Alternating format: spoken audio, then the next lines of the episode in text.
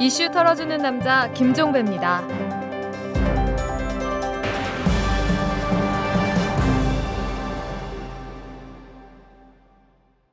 7월 17일 화요일에 보내드리는 이털남입니다. 일본의 호센카, 우리말로 하면 봉선화란 뜻의 시민단체가 있습니다. 이 단체가 하는 일은 1923년에 발생한 관동 대지진 때 조선인들이 많이 학살당하지 않았습니까? 바로 이 학살당한 조선인 유고를 발굴을 하고 생존자의 증언을 채록하는 일입니다. 또 1982년부터 해마다 추도식을 열고 있고 조선인 희생자를 상징하는 봉선화 씨앗을 나눠주는 일도 하고 있습니다.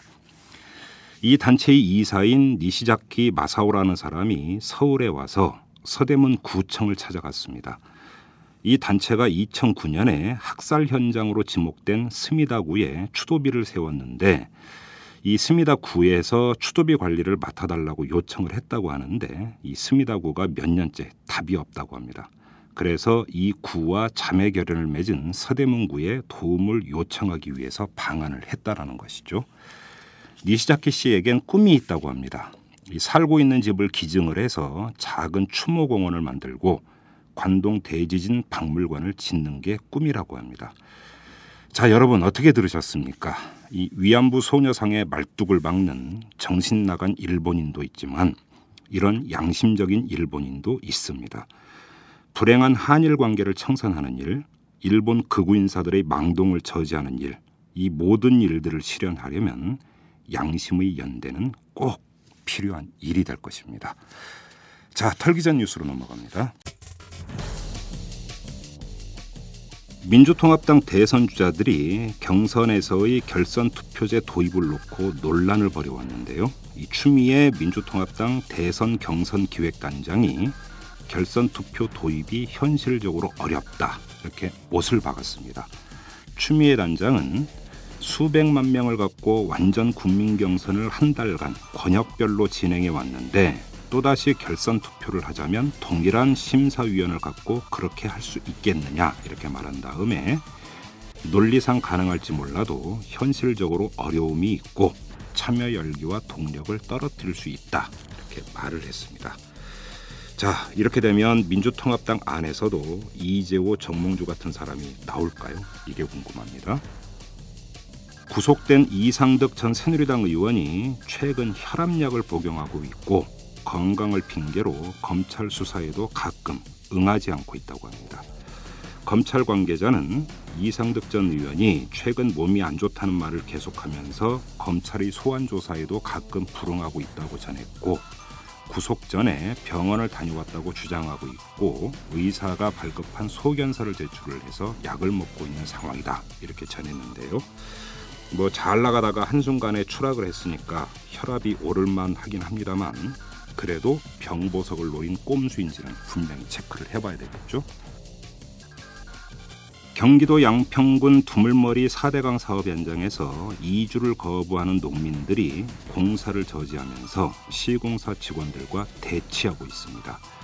서울지방국토관리청과 시공업체인 가영건설이 굴착기 한 대를 동원해서 오늘 오전 6시경부터 이 두물지구 북쪽에서 유지관리용 도로 성토 작업을 시작을 했는데요. 이에 농민과 이 농지보존 친환경 농업 사수 8당 공동대책위원회 회원 등 10여 명이 오전 7시 30분경부터 작업을 저지를 했습니다.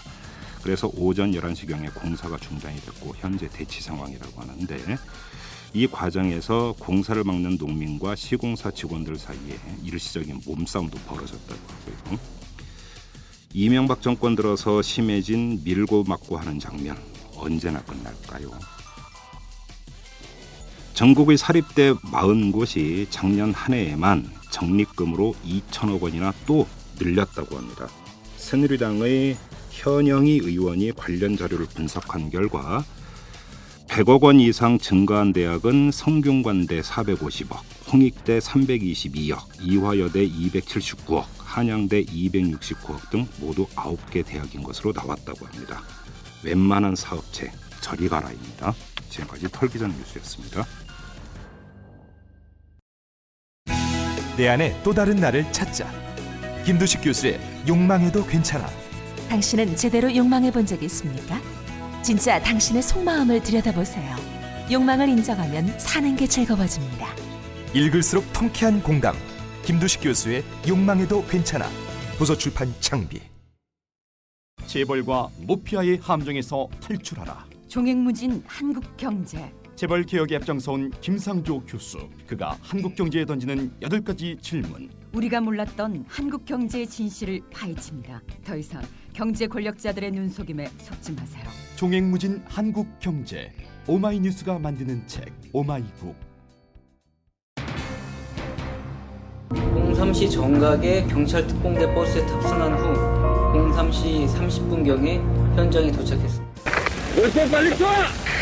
이명렬 이거 지금이기 때문에 문로는 소화가 안 됩니다. 이거는 한정이기 때문에 문로 소화가 안 됩니다. 이 죽음을 애도하고 싶었던 마음이 제일 컸던 것 같아요. 그래서 철거민 다섯 분이 돌아가셨고 그리고 경찰관 한 명이 이제 죽은 이 사건의 그 죽음들이 충분히 사회적으로 애도, 애도되고 그리고 이 참사에 대한 기억이 상처는 치유되고 이 사건의 의미는 제대로 기록되는 그런 어떤 작업을 했으면 좋겠다라는 생각을 했어 용산 참사를 다룬 독립 영화죠. 이 두 개의 문. 이 영화가 잔잔한 돌풍을 일으키고 있습니다. 아, 4만 2천여 명의 관객을 모았다고 합니다. 이전의 독립 영화 흥행 기록을 갈아치우고 있는 셈인데요. 이 두 개의 문을 놓고 호평이 줄을 잇고 있습니다. 뭐 영화가 끝날 무렵 내 마음에는 쓰라린 카타르시스가 자욱했다. 이런 내용의 소설가 김별아 씨의 평이 있는데 이런 평도 줄을 잇고 있는 호평 가운데 하나이겠죠. 이 영화가 지금 시민들에게 어떤 메시지를 던지기에 반응이 이리 뜨거운 걸까요? 바로 오늘은 이 문제를 털어보도록 하겠습니다. 지금 제 옆에는 두 개의 문을 연출한 두 명의 감독이 나와 계십니다. 한 분 한분 소개를 해드리도록 하겠습니다. 자, 먼저 김일랑 감독 나오셨습니다. 안녕하세요. 네, 안녕하세요. 네, 그리고 홍지유 감독님 나오셨고요. 안녕하세요. 네, 근데 두 분의 관계가 어떻게 되십니까? 친구 사이신가요? 아니면 선후배 사이신가요? 어떻게 되시나요? 가족이요? 가족이십니까? 네. 어, 그냥 가족으로 알면 되는 겁니까? 아, 네, 혈연 가족은 아니지만 네. 가족 같죠. 네. 음, 그래요. 이 그 두 분이 같이 연출을 하시려면 오히려 힘든 측면도 좀 있지 않습니까? 의견이 안 맞는다든지 이러면서 어땠어요 과정은? 음, 그닥 의견 충돌은 많지 않았었고요. 네. 저희가 가족이라고 표현을 할 수 있을 만큼 음. 거의 같이 생활을 하다시피 하니까 음. 서로의 취향이랄까 혹은 어떤 때 예민해지는지 뭐 이런 음. 것들을 좀 잘 아는 편이어서 음. 좀 조율하면서 작업을 했던 것 같아요. 눈빛만 봐도 아는 사이시군요. 그러니까. 그 정도는 아니고요. 아 그래도 아 이 장면에서 이게 들어가야 되고 이런 데 있어서는 실무적인 의견 차이는 좀 있을 수도 있잖아요. 어. 그런 경우에는 음. 되게 오랫동안 이야기를 해서 음, 그러니까 어떤 경우에는 그러니까 저 사람이 확신을 믿고 간다 뭐 이런 음. 것이 있을 수도 있고요. 음, 아닌 경우에는 좀 절충안을 찾아보기도 하고 그랬던 음. 것 같아요. 그래요. 이 제작 기간이 얼마나 걸리신 거예요? 그러면? 저희가 2009년 8월 예. 재개된 재판 과정을 방청하면서 음. 1심 판결을 지켜봤죠. 음, 그러면서 조금 더 본격적으로 음. 다큐멘터리 제작의 필요성을 느꼈던 것 같고 한 3년 가까이 걸린 것 같아요. 음, 그리고 뭐 결심이 선거부터 하면 거의 4년 가까운 그러니까 시간이 흐른 거네요. 상당히 건조 공을 많이 들이신 이제 영화가 되는 건데 4만 2천 명의 관객을 넘어섰다. 지금 이런 보도가 나오고 있습니다. 독립 영화로서는 상당한 지금 기록이다. 언론에서는 이렇게 이제 평가를 하고 있는데 소감이 어떠십니까? 근데 지금 저희가 이제 이 라디오이다 보니까 어느 분이 말씀하시는지 우리 청취자 여러분들이 좀 잘 모르실 것 같아요. 네, 네, 그래서 네, 제가 네. 이제 질문을 드릴 때마다 이 감독님 전함을 네네. 말씀을 드리면서 질문을 드리는 게 나을 것 같습니다. 네. 김일랑 감독님께서 한번 좀 답변을 해주시죠. 어, 기적 같은 일이다라는 말을 계속 하고 다니는데요. 네. 그러니까 매일 하루하루가 정말 사실은 굉장히 기적 같은 일이 벌어지고 있는 것 같고 음, 그리고 어 이렇게 매진된 자석을 본다라는 것은 네. 정말 어마어마한 경험인 것 같아요. 뿌듯하십니까? 아 감격스러워요. 감격스러워요. 네, 네. 어, 그리고 그 영화가 끝난 이후에 이제 감독과의 대화를 하거나 했을 때 관객분들의 눈빛을 음. 눈빛을 보면 음, 어 뭐랄까 이 아마 그런 경험을 할 수 있다라는 것 자체가 행운이지 않을까 싶을 정도로 음. 너무 너무 놀라운데요. 음. 이 되게 어떻게 보면 힘들고 어려운 영화인데 이 영화를 찾아오시고 또 영화관도 찾기가 쉽지 않은데 오셔서 매진된 상황에서 영화를 보시는 그런 모습은 어 좀 뭐라고 해야 될까 이렇게 굉장히 답답하고 그 어두운 터널에서 이렇게 빛을 보는 것 같은 그런 그런 느낌을 좀 주는 것 같아요. 음, 그래요. 홍지효 감독님 몇 명까지 그 갔으면 좋겠습니까? 저 솔직히. 아, 사실 저희가 조금 바쁜 스케줄을 소화하고 있는데요. 네. 다행히 연출이 두 사람이어서 음, 때로는 같이 관객들을 만나지만 따로따로 만날 수 있어서 두 배의 음, 두 배로 활동이 가능한데 어, 지난주에 제가 광주 극장에 가서 광주에 계신 관객분들을 만났는데요. 네. 50년 된 800석 규모의 극장이었어요. 영화관이 50년 됐습니까? 네, 당관 극장이고요. 예. 근데 그 800석을 가득 메워 주셨거든요. 오, 예, 예. 사실 그거를 쳐다보면서 아, 되게 비현실적이다. 아. 꿈을 꾸는 것 같다라는 음. 느낌이 들었는데 음, 영화가 끝나고 박수를 쳐 주시는데 아 그때 꿈에서 깨어나는 느낌이 들었어요. 네. 이분들이 쳐 주시는 박수가 옆 사람 들으라고 쳐 주시는 박수 같았고 그런 게 이어진다면 글쎄요. 그 트위터에서는 두 게임은 10만 이상 봤으면 좋겠다 음. 관객분들이 말씀해 음. 주시는데 음, 저희도 솔직하게 더 많은 분들이 음. 보셨으면 좋겠어요. 음, 1차 목표는 10만이군요. 네, 오늘은 그렇게. 내일은 20만으로 갈 수도 있는 거고.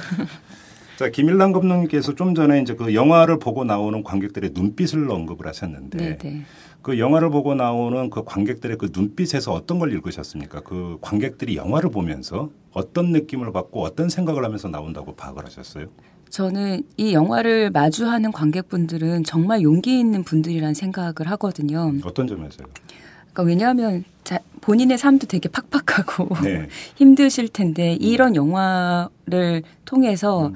용산 참사와 그 그날의 진압과 이 참담한 현실을 마주하신다는 것은 음. 굉장한 용기를 필요로 하는 지점도 있을 거라는 생각이 드는데요. 네. 그런 되게 절망적인 상황과 이 마주할 수 있는 용기를 내어주시는 분들이 음. 결국 영화를 보고 나서는 또 한편에서는 다짐을 또 하시는 것 같아요. 다짐. 네. 어떤 다짐이? 바꿔보고 싶다.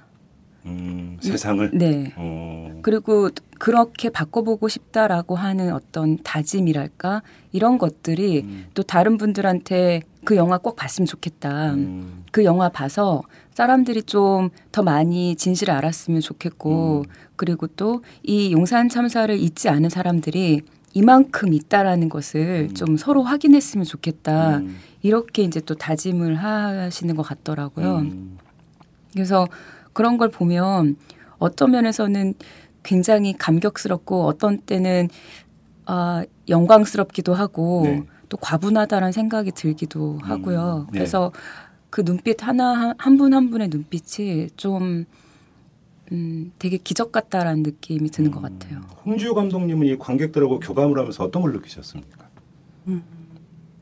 초반에는 네. 영화가 끝나고 나서 숨을 안 쉬는 듯한 느낌을 받았어요. 순간에 정적이 쫙 흐르는 네. 건가요? 그래서 관객분들과 대화 나눌 때도 음. 서로 숨쉬기 곤란한 느낌? 근데 처음에는 그렇게 먹먹한 음, 느낌들로 시작했는데 지금은 일란 감독이 이야기하는 것처럼 용기를 내서 어떤 고통 음, 그리고 절망 음. 이것들과 직면하려고 하는 음, 그 노력들이 음, 서로 다르지 않구나 음, 라는 생각이 들고 사실 4만이 넘는 숫자는 작다면 작을 수 있는 숫자인데요. 네. 뭐 독립 다큐멘터리에서는 400만에 가깝다 이렇게 얘기될 수 있는 큰 숫자이기도 하지만 숫자를 좀 넘어서 음, 음, 관객분들 한분한 분의 마음이 사실은 그쵸, 대단한 용기 음, 옆 사람에게도 그런 용기를 좀 전해줄 수 있는 음, 그래서 굉장한 유대감 같은 것들이 극장 내에서 음. 느껴지고 있는데요. 곧 극장 밖으로 음. 이런 힘들이 좀 나갈 수 있지 않을까. 사실 기대하고 있습니다. 그 지금 두 분이 공통되게 용기라는 표현을 쓰셨는데 그러면 이제 그 용기라는 그러니까 두 글자에는 이런 게 좀 이런 뜻이 담겨 있는 것 같아요. 그러니까 그 지금 시대의 분위기가 용산 참사를 회피하고 싶은 그런 어떤 정서가 많이 깔려 있다. 근데 그것이 이제 우리가 어떤 이제 아주 그 끔찍했던 과거의 기억이나 이런 것들을 잊고 싶고 회피하고 싶은 그런 심리하고 비슷한 것이 있는데 그걸 정면으로 이제 맞서서 영화를 본다. 이런 뜻인가요? 그렇죠. 그러면 왜 그러면 그 시민들은 용산 참사를 회피하고 싶어 한다고 보십니까? 희망을 보고 싶기 때문이 아닐까 이런 생각이 희망? 들었어요. 네. 그러니까 너무너무 히- 절망적인 시간들을 많이 보냈고 음.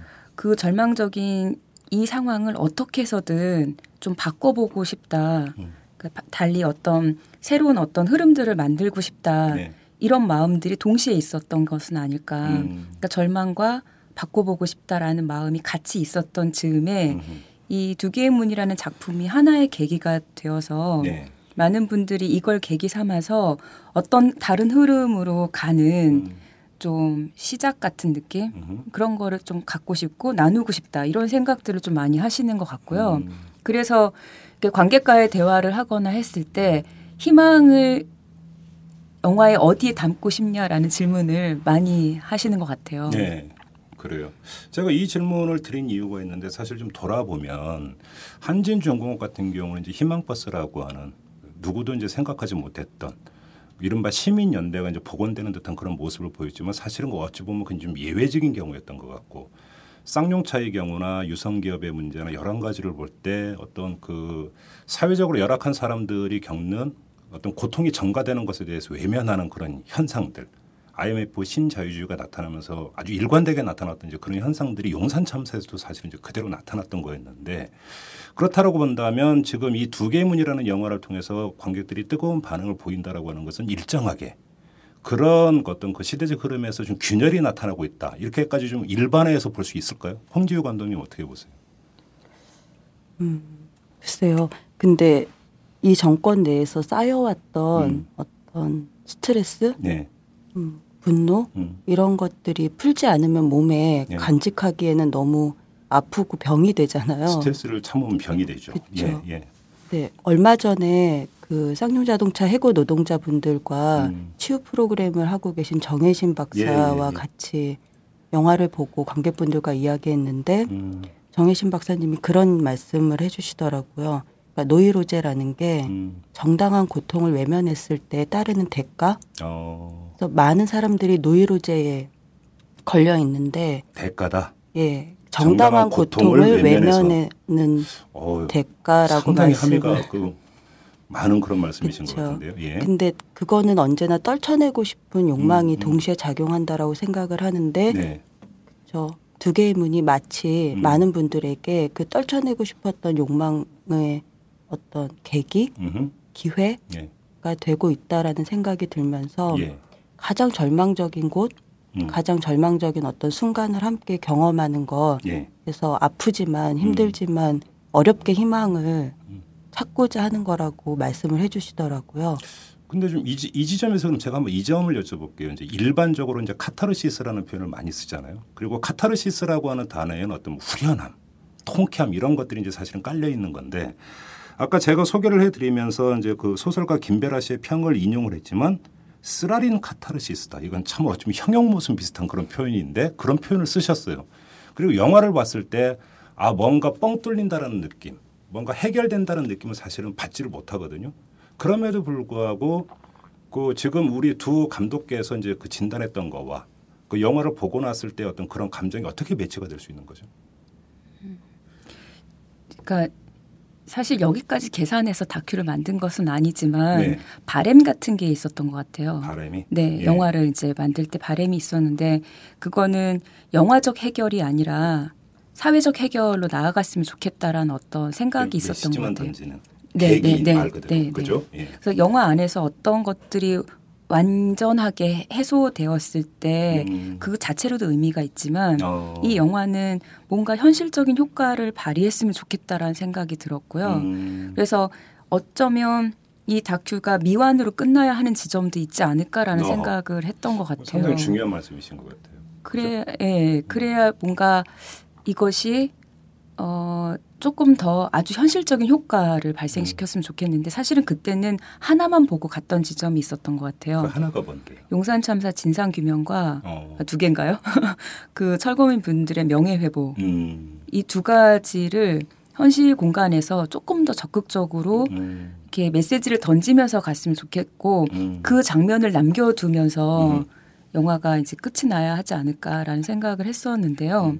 음. 그것 때문인지 모르겠는데 실제로 관객분들이 그 다음을 히- 현실 공간에서 하시는 것 같아요. 어. 예를 들어서 용산 참사 진상 규명을 촉구한다던가 네. 혹은 이제 남일당에 가셔서 국화와 초를 켜면서 그분들을 추모한다던가 음, 음. 이런 일들이 벌어지고 있는 것 같다는 음. 생각이 들거든요. 그래.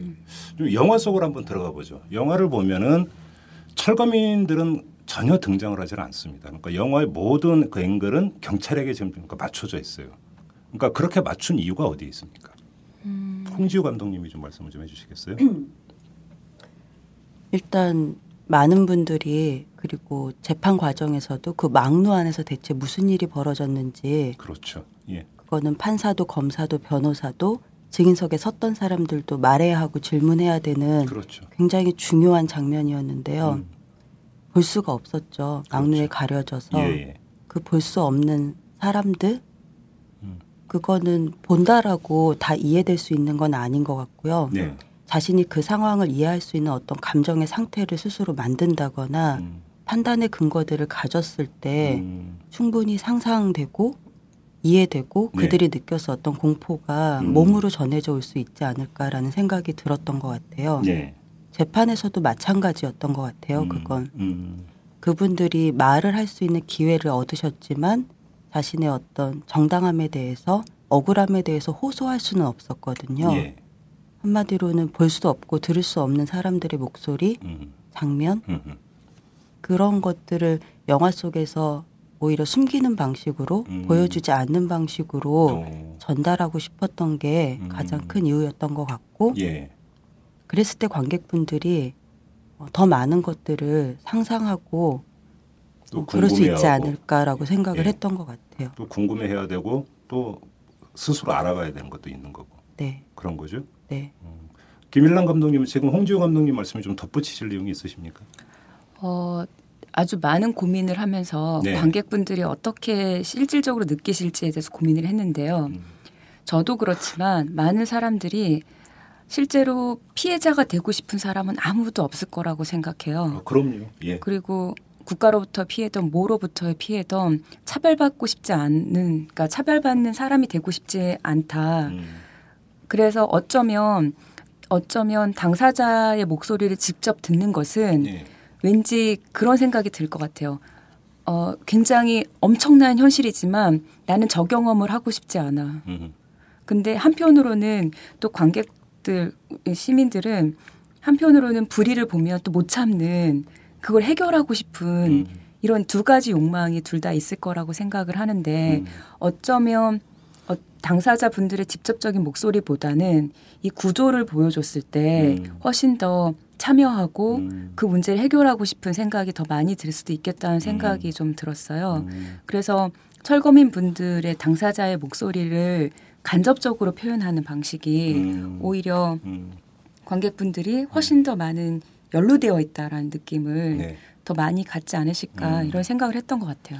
지금 이제 이 방송을 들으시는 청취자 여러분들 중에서 이제 아직 이 영화를 못 보신 분들이 많을 테니까 약간의 이해를 돕기 위해서 설명을 조금만 드릴게요. 많이 드리면 영화관 안 가실 수 있으니까 조금만 맛배기로 드리면 그러니까 이 영화 내용을 보면은 경찰 특공대원들 특히 이 그러니까 그 진압에 투입됐던 그 특공대원들을 일방적인 가해자로 또한 묘사를 하고 있지 않습니다. 저분 그들도 피해자라고 하는 그런 시선이 아주 짙게 깔려 있고 거기서 이 경찰 특공대원들도 공포에 떨고 그렇죠. 그러면서 어떤 상부의 어떤 일방적인 지시에 의해서 아무것도 모르는 상태에서 또 진압에 들어가고 하는 이런 장면이 주되게 부각되고 있는데 이 점은 결국은 이 경찰 병력 거기에 투입됐던 경찰 병력도 결국은 하나의 피해자일 수 있다라는 이런 메시지를 던지고 있는 걸로 읽어도 되는 겁니까? 음, 예, 그럴 수 있을 것 같은데요. 예. 그들이 가장 피해자라는 위치를 가질 수 있는 건이 음. 어마어마한 역사적 사건에 휘말린 당사자인데 네. 어떤 판단 불능의 상태, 음, 그렇죠. 자신의 의지라는 것들을 가질 수 없고 예. 자신의 행위에 대해서 종합적으로 평가, 반성 음, 이럴 기회들이 사회적으로 주어지기 어려운 조건에 놓인 사람들이라는 예. 점에서는 분명히 피해자의 위치를 가- 갖는다라고 음. 생각을 해요. 음, 그러면 궁극적으로 가해자는 누가 되는 겁니까? 어떻게 보셨어요? 누가 가해자인 것 같으세요? 갑자기 저한테 질문이 저는 이제 질문을 주로 하는 사람인데 그러니까 바로 그 지점인데 그 영화를 보면은 그 진압에 투입됐던 특공대원들이 어디로 진압 나가는지도 모르고 그냥 버스에 타라해서 실려 갔고 그죠? 제대로 장비도 갖춰주지 않은 상태에서 뭐 설계 도면도 전혀 보여주지를 않고 어떤 상황인지도 알려주지를 않고 그냥 가서 진압하라 이렇게 했다면 당연히 상식적인 수준에서는 그 윗선 경찰의 윗선 더 나아가서는 정권이 되겠죠. 그들이 결국은 이들 또한 그 경찰 특공대원들조차도 피해자로 만들었다라는 추론이 상식적인 추론은 그렇게 연결될 수밖에 없거든요. 이 파악이 맞습니까? 네, 맞, 맞는 것 같은데요. 네. 그래요. 네. 어. 그런데 그렇다면 왜 그러니까 경찰 당시의 경찰 수뇌부 나아가서 이명박 정권에 대해서 또 그렇다고 해서 직접적으로 이들의 어떤 문제라든지 이런 것들을 직접적으로 또 제기하는 장면은 별로 없습니다. 영화 속에서. 그러니까 어떤 부분은 말씀하신 게 맞기도 한데 네. 어, 아주 얇게 아주 얇게 더 넣고 싶었던 얘기는 음. 그러한 시스템에 동의하고 있는 우리 우리도 네, 가해자다. 네, 네. 음. 그러니까 어쩌면 완, 완전 완전 무결한 피해자는 없다는 생각도 드는 거예요. 음. 조- 아주 조금은 예. 그런 부분에 대해 하- 동의하고 있는 그러니까 그런 부분에 이제 합의하고 있는 어떤 주체들도 음. 함께 음. 그 사건을 만들었던 사람들이라는 생각을 예. 아주 조금은 밑에 이렇게 깔고 있는 부분이 저는 있다고 생각을 하는데요. 음. 예를 들어서 그 명령을 받고 나가기는 하지만 네. 각각의 그 계급과 역할에 따라서 네.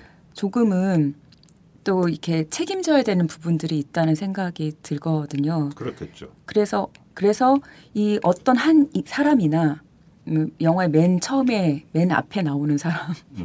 사람이나 어떤 특정한 누군가 어떤 집단에게 그 모든 화살이 돌아가지 않고 네.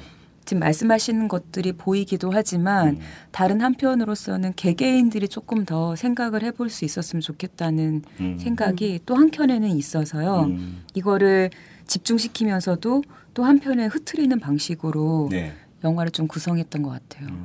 이 영화를 보면서 이제 저 개인 이건 완전히 말, 말 그대로 주관적인 느낌일 수밖에 없는데 음. 저가 이제 본 소감이니까 이 영화의 최고였던 그 미덕이자 그 강점은 절제 있는 것이 아닌가라는 걸 저는 그렇게 느꼈거든요. 이것이 어떤 감정의 과잉도 없고 노골적인 노출도 없고 이른바 심파성의 탄식도 없고 말 그대로 참으로 객관적인 시각을 견제하려고 참으로 노력을 했고 그래서 하고 싶은 말을 참 많이 절제하고 있다라는 느낌을 저 개인적으로는 많이 받았어요.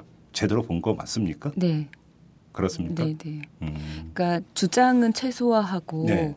어쩌면 감정을 최대한 하려고 했던 것 같아요. 결국은 그 얘기는 행간은 관객들이 읽어라 이거잖아요. 네, 네. 공을 관객들한테 던진 거잖아요. 네. 그래서 지금 말씀하신 대로 이제 가해자가 누구냐고 물어봤을 때 우리 모두일 수도 있다라는 네, 말씀을 네. 결국은 이제 그 맥이 이제 그렇게 연결이 되는 거고. 그렇죠. 그러면 그 우리 두 분 감독께서 극장에 가서 영화를 보고 나오는 관객들의 눈빛을 읽으면서 그렇게 애당초 가졌던 그런 바람, 관객들이 그런 행간을 좀 읽었으면 좋겠다는 그런 바람이 영화를 보고 나오는 관객들의 그 눈빛에 담겨 있다고 읽으셨습니까? 어땠습니까? 예, 그랬던 것 같아요. 그래. 그러니까 이 영화를 보면서 음. 용산 참사뿐만 아니라 네. 자신의 현재의 삶을 음. 역으로 다시 보시는 것 같은 느낌도 많이 들었는데요. 네. 예를 들어서 뭐 그런 징후들은 굉장히 많이 좀 드러나는데 예를 들어서 이제 곧 어, 군 입대를 앞둔 아들을 생각하면서 음. 이 용산 참사를 넘어서서 이렇게 어떤 명령 체계가 있는 어떤 조직에 아들이 들어갔을 때 지휘관이 저러한 태도를 보인다면 어떻게 할 어떻게 것이냐. 할 것인가 혹은 학교 선생님 분들 같은 경우에는 학교 폭력을 또 연상하시기도 하는 것 같아요. 어. 가해 학생이 가해자로만 이제 명명될 때이 음. 학교 폭력을 풀 수 있는 것이 아니라 학교 구조라던가 예. 이런 부분으로 이제 보신다던가 음. 뭐 공무원 분들 같은 경우에도 이렇게 조직에 대한 음. 지위와 역할과 뭐 이런 네. 부분들로 보신다던가 음. 그래서 용산 용산 참사가 갖고 있고 우리가 말하라고 하는 것보다 음. 관객분들이 훨씬 더 적극적으로 자신의 일상에서 그런 부, 부분들을 좀 많이 음. 더 보시는 것 같은 느낌을 받았던 것 같아요. 음. 홍주 감독님도 비슷한 느낌 받으셨고요. 네. 그 영화에 보시면 맨 뒷부분쯤에 네. 짧게 쌍용 자동차 예, 예. 진압 작전이 나오는데요. 예, 예. 그 짧은 장면을 많은 관객분들이 또 음. 어, 인상적으로 보시는 음. 것 같아요. 음. 왜냐하면 용산 참사가 벌어지고 불과 몇 개월 후에 음. 발생했던 진압 작전이었고 그렇죠. 이거는 용산 참사만의 문제가 아니라 계속 연속되고 음. 그 폭력이 진화하고 있다라는 것에 음. 더 많은 어떤 음. 책임 음. 그래서 개인이 할 수 있는 노력 음. 그리고 책임질 수 있는 부분들 음. 이런 것들에 대해서 자연스럽게 관객분들이 읽어주시는 것 같고요. 음. 그래서 진실이 무엇인가라는 부분보다는 사실 첫 질문은 그걸로 들어가서 마지막에는 내가 할 수 있는 일이라는 것이 음. 결국은 그 많은 어떤 사실관계 속에서 네. 주관적인 나의 입장과 시선을 갖는 것 음. 그리고 끝까지 추적할 음. 내 안에 어떤 잠재되어 있는 힘을 음. 저 최선을 다해서 음. 지켜보고 감시하는 것 음. 어, 여러 가지에서 관객분들이 직접 그렇게 말씀해 주시기도 하고요. 음. 예, 그래서 그 힘들이 사만 어. 예, 더 넘을 수 있는 힘으로 지금 모이고 있다라고 음. 생각해요. 그래서 우리 두 분 감독님께서 들을 때는 이게 좀 결례가 되는 그 질문인지도 모르겠지만 이렇게도 볼 수가 있습니다. 4만 2천 명이 넘는 관객이 보고 그러니까 다녀갔습니다. 영화를 봤습니다. 그런데 우리 사회 현상을 쭉 되돌아봤을 때 용산 참사, 쌍용차 문제, 뭐 한진중공업 문제, 홍대 청소 노동자 문제 이런 것들이 불거졌을 때 연대의 뜻을 표하고 그들과 같이 하려고 했던 시민들이 아예 없었던 건 아닙니다. 분명히 있었죠. 이렇게 본다면 이 영화가 바로 그런 시민들, 바로 그런 시민들이 지금 주대고 보고 있는 만약에 영화라면, 그러니까 그 극장을 찾는 관객들이 주로 그런 분들이라면이라고 하는 혹시 한번 물음표는 던져보신 적 있으십니까? 어, 음. 많이 던지고 있는 것 같아요. 그래요. 그 사망 관객이 과연 어떤 분들일까? 네. 그러니까요. 예. 네, 말씀하신 것처럼 이미 음. 준비되어 있는 관객분들이 다시 한번 음. 음, 이 영화를 통해서 서로를 확인하고 있는 것은 아닌가라는 고민이 들기 시- 들어 들고 있고요. 예. 어떻게 하면 조금 더 다른 진영 혹은 좀 더 다른 대중이라고 부를 수 있는 다른 관객들을 어떻게 더 만날 수 있고 그분들에게도 이 영화가 어- 소구될 수 있는지 예. 좀 고민하고 있고요. 예. 그래서 그거는 조금 더 많이 음. 노력을 하고 시도를 해봐야 될 음. 지점인 것 같아요. 음. 뭐 그럼에도 불구하고 이 두 개의 문이 그 아주 호평 속에서 계속 인구의 회자가 되고 있고 결국은 입에서 입으로 전파가 되면서 한 명 두 명이 더 보는 것이 사실은 가장 무서운 힘이잖아요. 그렇게 확산이 될 거라고 이제 믿고 그러니까 그 질문은 그 정도로 드리고 약간 좀 가벼운 질문을 드릴게요. 저도 영화를 계속 보면서 이게 당시 실제의 기록 영상인지 연출된 영상인지가 거의 구분이 안 돼요. 영화를 보다 보면 아 이게 그 당시 실제 기록된 영상이라고 이제 하는 게 이제 그때 현장에서 찍었던 칼라 TV라든지 사자오 TV 이제 그건 자막에 나오니까 그럼 그렇게 출처가 안 밝혀진 모든 장면은 다 연출된 장면입니까? 어, 재현 장면이 몇, 몇, 군데 이제 그 재현 장면이 들어가는데요. 네. 실제로는 이 영화는 기록 영화이기도 한 것 같아요. 네. 그래서 어떤 분은 새로운 역사 쓰기라고도 말씀을 해주시는데요. 네. 그러니까 어떻게 기록할 것인가, 음. 어떻게 기억할 것인가라는 부분에서 네.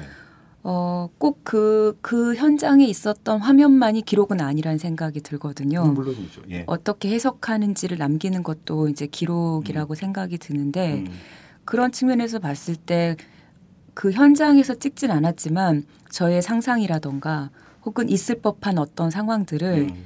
이렇게 재현해서 음. 이렇게 부족한 부분들을 음. 다른 의미로 확장시키기 음. 위해서 좀 음. 촬영된 부분들도 있어요. 음, 그 촬영 과정에서 어려움은 없었어요. 거의 뭐 제가 왜 그런 질문 드리면 좀 아까도 말씀드렸다시피 당시의 어떤 그 기록 영상하고 거의 차이가 없기 때문에 네네네. 거의 리얼리티가 거의 100%라고 보여지는데 그렇게 보이게 촬영을 했어요.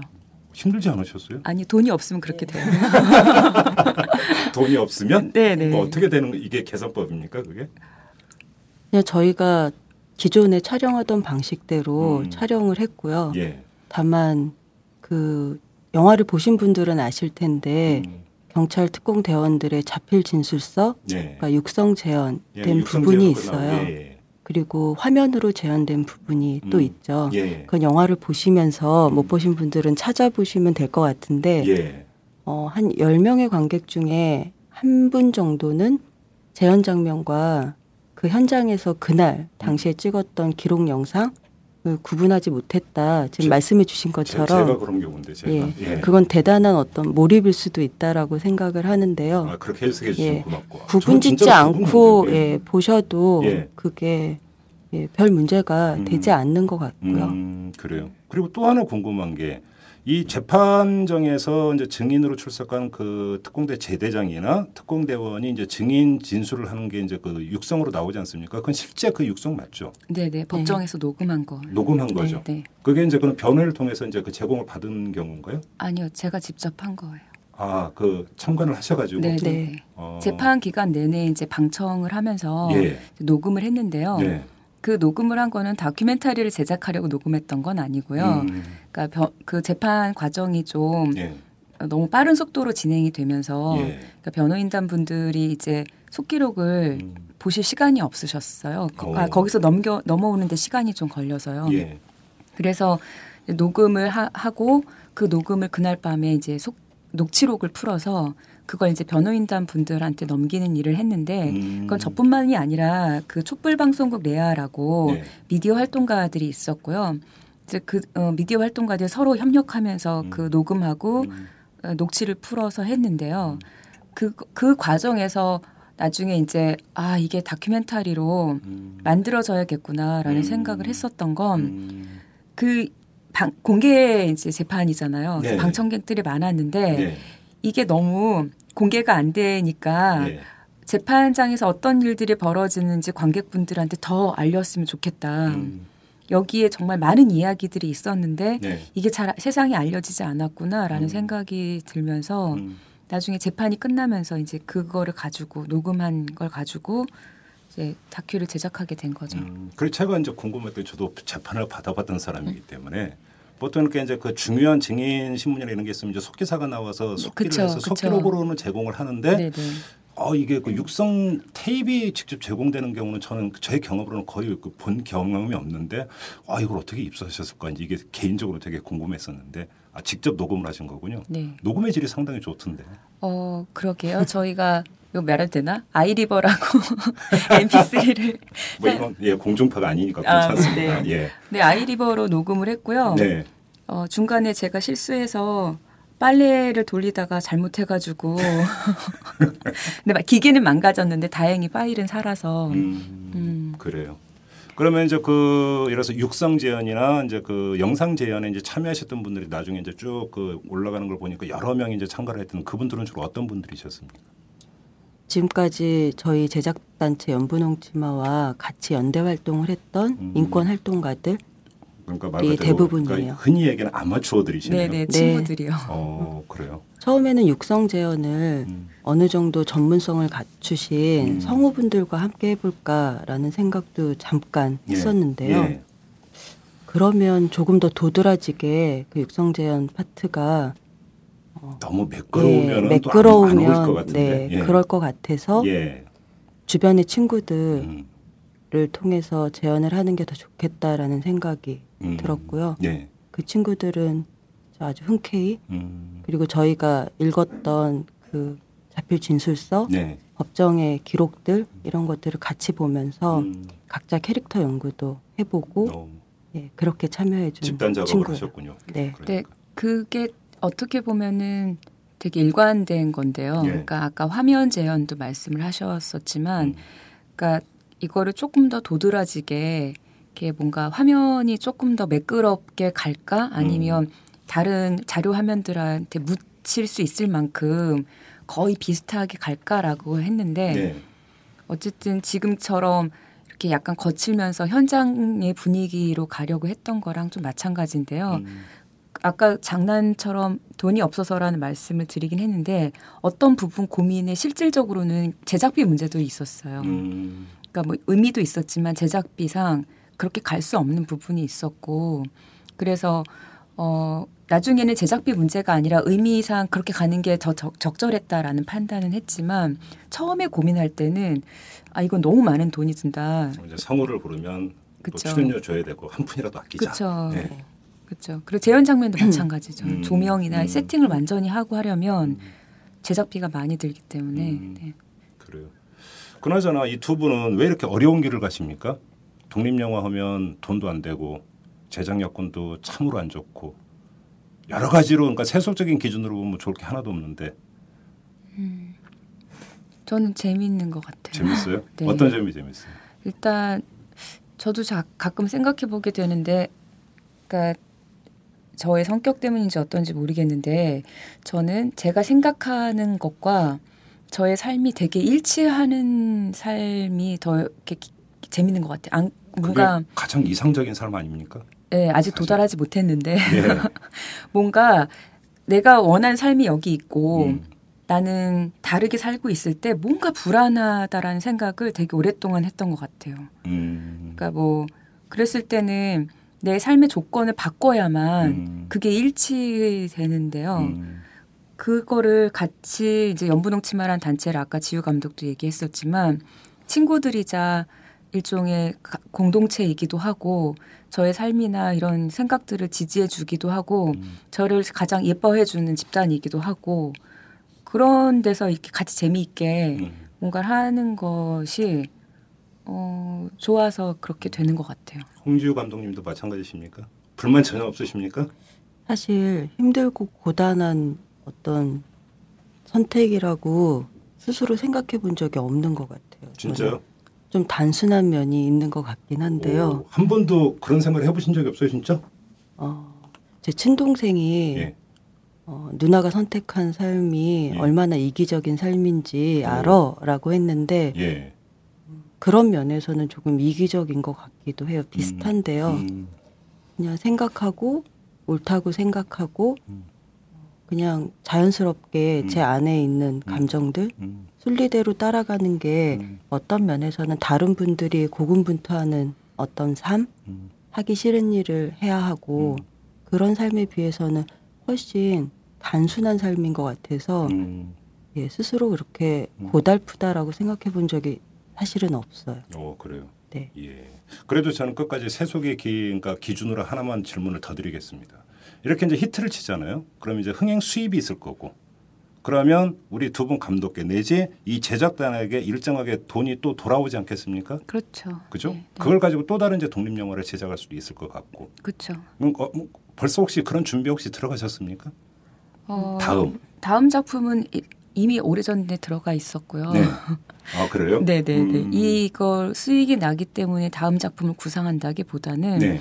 저희가 늘 뭔가 어, 겹쳐서 작업들을 많이 했는데요. 음. 어, 이미 다른 작품은 지금 편집을 하고 있는 게 오, 있어요. 거의 다 끝나가네요. 그러면 아니요. 아니 이제 시작이죠. 이제 시작이죠. 이제 시작인가요? 아니, 네. 편집하고 계시다면 편집은 마무리가 아니라 또 다른 시작인 것 같아요.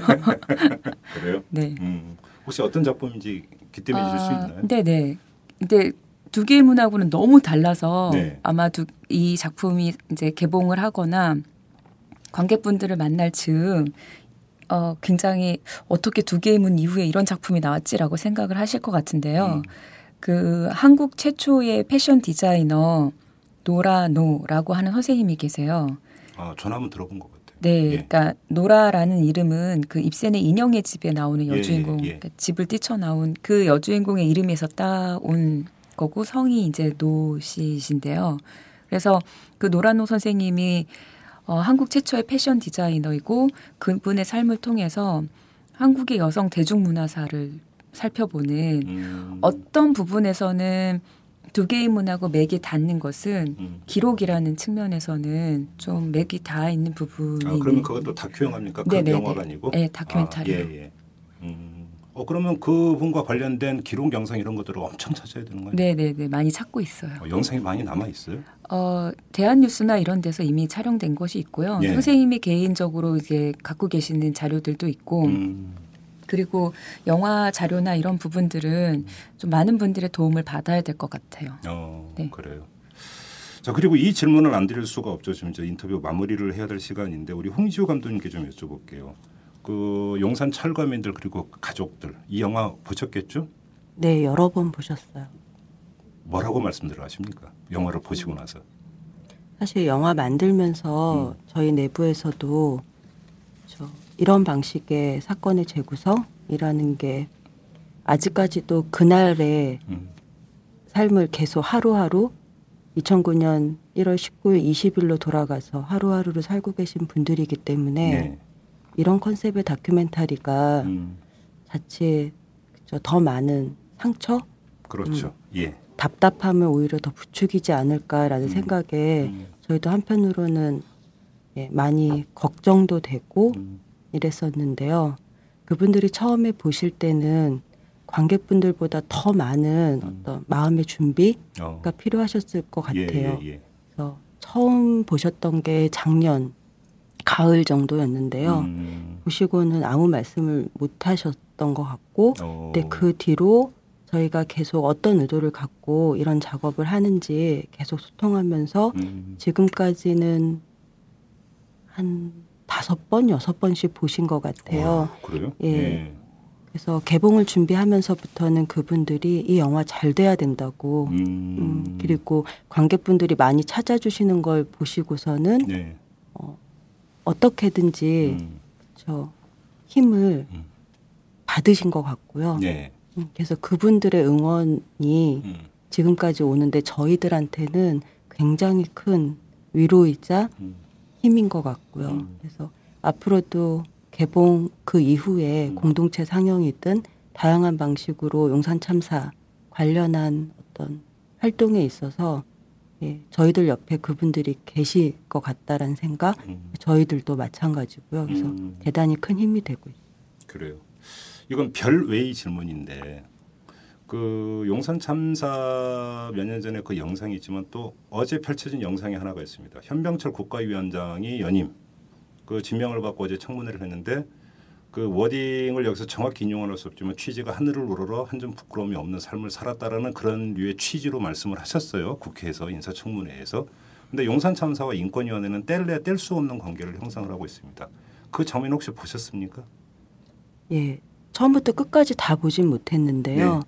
일단 그 청취자분들한테 잠깐 소개 말씀을 드리면 네. 현병철 씨가 2009년 12월 28일 음. 어, 국가인권위 전원회의라는 시스템이 있는데 예.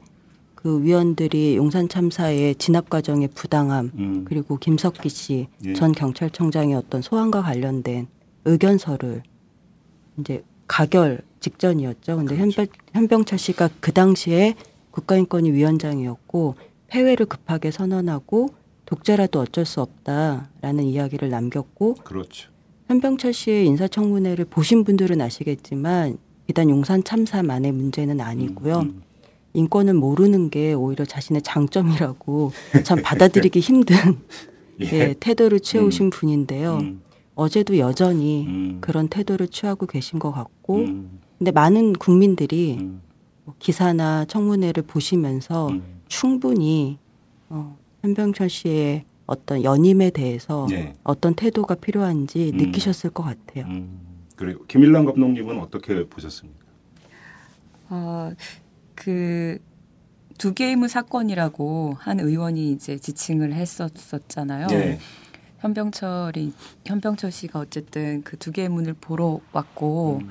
정말 어이없는 블랙 코미디 같은 장면이 연출되기도 했었고 네, 맞습니다. 예, 그래서 어 그런 장면을 보긴 했는데 어쨌든 시- 이게 가릴 수 없구나라는 생각이 들었, 들었던 게 음, 그러니까 그 현병철 씨가 갖고 있는 의미를 정말 많은 분들이 음, 어, 왜 퇴진해야 되는지, 왜 사퇴를 해야 되는지에 관한 이유들을 음. 더 많이 경험을 하셨을 거라고 생각하고요. 네.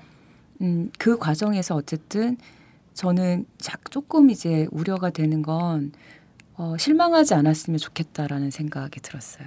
혹시 연임이 되고 막 이렇게 쭉 되는 과정에서 국민들이 네. 예, 실망하지 말았으면 좋겠다. 네, 네. 예. 그러니까 이렇게 했는데도 안 돼. 이렇게까지 청문회에서 음. 마치 어, 인사청문회가 아니라 음, 다른 어떤 범죄에 관한 그런 이야기를 하고 있는 것처럼 음. 느껴지기까지 했는데도 불구하고 어쨌든 바뀌는 게 없어라고 생각하는 것이 아니라 음. 그런 경험이 있느냐 없느냐는 굉장히 다른 의미이기 때문에 네. 쉽게 좀 좌절하거나 실망하지 않았으면 좋겠다. 그건 어떻게 보면 저희 스스로에게도 하는 이야기인 것 같아요. 음. 그러니까 두 개의 문을 보고 많은 분들이 이렇게까지 호응을 했는데 음. 왜 바뀌지 않을까라고. 왜냐하면 그때 유가족 분들이 이제 현병철 씨와 면담을 하기 위해서 기자회견도 하고 갔는데 네네. 못 만났잖아요. 그럼요. 안 예, 예, 만났고. 그랬죠. 근데 그 과정에서 한 유가족 분이 3만 관객이 봤는데도 바뀌는 게 없네라고 말씀을 하셔서 되게 마음이 아팠었는데요. 음. 그거 그러면서 그분은 또 실망하지 말아야겠다라고 또 다짐도 하셨어요. 네. 근데 저희가 그런 경험이 있느냐 없느냐는 중요하기 때문에 경험의 의미들을 살려가는 것이 더 중요하지 않을까 음. 좀 그런 생각이 들었어요. 알겠습니다. 지금까지 두 개의 문이죠. 이 용산 참사를 다룬 독립 영화 이 두 개의 문을 연출했던 김일란, 홍지호 두 감독을 모시고 인터뷰를 했는데요. 마지막으로 저 개인적으로 이런 말씀을 좀 드리고 싶어요. 지금 그 뭐 선거를 앞두고 경제 민주화냐 뭐하니 이런 이야기 참 많이 나오죠. 정치적 민주화, 경제적 민주화 이야기가 많이 나오는데 사회 민주화 얘기는 별로 안 나와요. 사실 세계 그러니까 그런데 이 두 개의 문이 계기가 돼서 이 사회 민주화라고 하는 그 담론도 좀 다시 한번 활성화되는 계기가 됐으면 좋겠다. 그리고 사회 민주화라고 하는 게 과연 뭘까? 어찌 보면 참 생경한 단어일 수도 있는데 핵심은 저 개인적으로 볼 때는 시선의 민주화에서부터 시작이 되는 게 아닌가 그런 생각을 좀 하는데 이 두 개의 문이 말 그대로 이 사회 민주화에 좀 문을 여는 그런 기폭제 역할을 좀 해줬으면 좋겠다라고 하는 개인적인 소망이 좀 있습니다. 아무튼 저도 인상 깊게 잘 봤고요. 감사하다는 말씀도 드리겠습니다. 두 분 고맙습니다 오늘. 네, 고맙습니다. 감사합니다. 글로벌한 사회에 글로벌한 기사만 봐도 머리가 아프다는 당신. 경제를 이해하고 싶지만 골치만 아프다고요? 아빠와 딸이 함께하는 최진기의 인문학 특강 시즌 2로 업그레이드 됐습니다. 경제학에서 철학, 전쟁사, 버블 쇼크까지 팟캐스트 인문학 강의 1위. 지금 오마이스쿨에서 만나보세요. school.ohmynews.com 오마이뉴스 대표 오연호입니다. 이슈 털어주는 남자 이털남 마음에 드시나요? 응원하는 방법이 여기 있습니다. 이털남을 만들고 있는 오마이뉴스의 10만인 클럽 회원이 되어 주십시오. 한 달에 만 원으로 참 언론을 키워가는 기쁨을 누리실 겁니다. 오마이뉴스 메인면 왼쪽 상단에 있는 10만인 클럽 버튼을 누르시고 직접 회원으로 가입하시거나 733-5505로 전화 주시면 담당 직원이 안내해 드립니다. 여러분께서 이털남과 오마이뉴스의 배우가 되어 주십시오.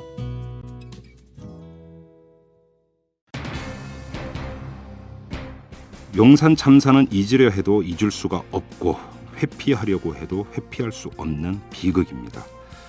오히려 시대가 끌어안고 시민이 얼싸안아서 뒤늦게라도 완전한 해결을 봐야 하는 문제이겠죠. 이 영화 두 개의 문은 바로 이 점을 제기하고 있는지도 모릅니다. 해결 주체는 시민이라고 그러니까 똑바로 응시하라고 촉구하는 영화일지도 모릅니다.